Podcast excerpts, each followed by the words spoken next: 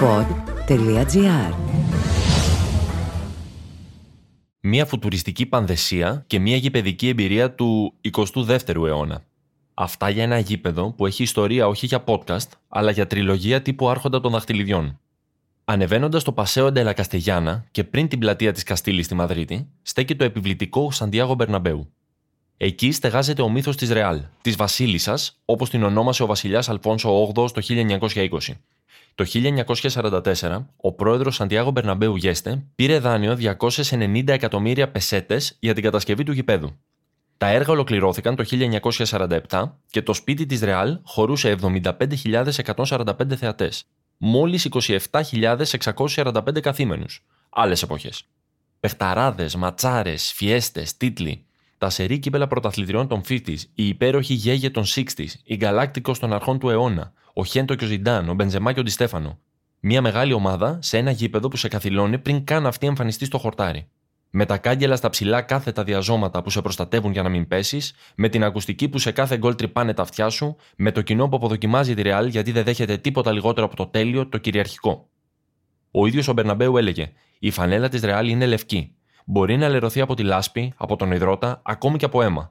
Δεν μπορεί όμως ποτέ να ντροπιαστεί.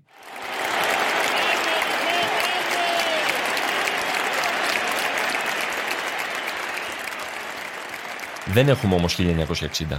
Δεν έχουμε καν 2010. Είμαστε πιο κοντά στο 2100 παρά στο 1940, όταν σε μία άλλη Μαδρίτη υψωνόταν το θηριώδες Μπερναμπέου. Το μάρκετινγκ είναι πια επιστήμη που ορίζει τα πάντα. Σουίτες, αναπαυτικά καθίσματα, εστιατόρια, καφέ, ξενοδοχείο 5 αστέρων, τεχνολογία VR, ανακαινισμένες κερκίδες. Όλα αυτά που θα τα έχει το νέο γήπεδο της Ρεάλ θα είναι τόσο αναγκαία όσο ήταν κάποτε τον γκαζόν και τα δοκάρια. Αύριο δε θα είναι εκ των όνου κάνευ. Αυτό φτιάχνει πια η Real, που το πάει ένα βήμα παρακάτω και καθιστά τον Μπερναμπέου γήπεδο πολλαπλών χρήσεων. Με βίντεο στα social media αποκάλυψε όσα πρόκειται να συμβούν στο γήπεδό της που ανακαινίζεται. Συγκεκριμένα, θα χτιστεί μηχανισμός που θα μετακινεί τον αγωνιστικό χώρο και θα τον αποθηκεύει στα υπόγεια. Σε νέα επιφάνεια, χωρισμένη στη μέση από δύο κερκίδες, θα τοποθετούνται γήπεδα τέννη και μπάσκετ για τον Τσιτσιπά, τον Ναδάλ, τους New York Knicks, τους Los Angeles Lakers. Εξάλλου, το Μπερναμπέου θα μετατρέπεται σε γήπεδο NFL για χάρη των κάθε Pittsburgh Steelers και των Seattle Seahawks. Συναυλιακός χώρος για τη Rihanna, για τους Killers, για την Billie Eilish. Και όλα αυτά με τον ποδοσφαιρικό αγωνιστικό χώρο τεμαχισμένο και αποθηκευμένο από κάτω.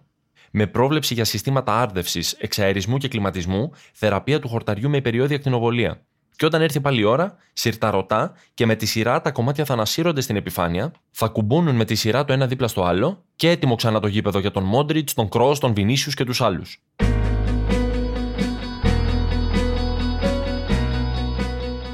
Το φαραωνικό νέο Σαντιάγο Μπερναμπέου θα κοστίσει 796,5 εκατομμύρια ευρώ.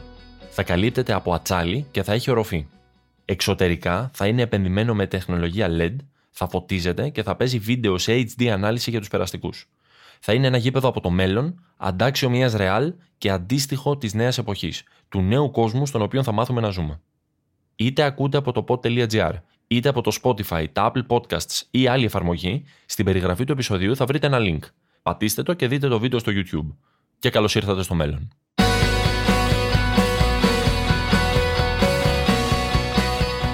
Ήταν το podcast «Τι φάση» Σήμερα με τον Δημήτρη Ρούσο. Στους ήχους ο Μάριος Πλασκασοβίτης. Τι φάση! Ένα podcast που διασώζει λόγια και απόψεις μέσα από τον καταιγισμό της επικαιρότητας. Μια θετική ματιά στην καθημερινότητα με την υπογραφή των ανθρώπων του pod.gr.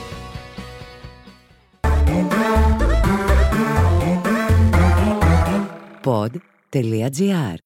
Το καλό να ακούγεται.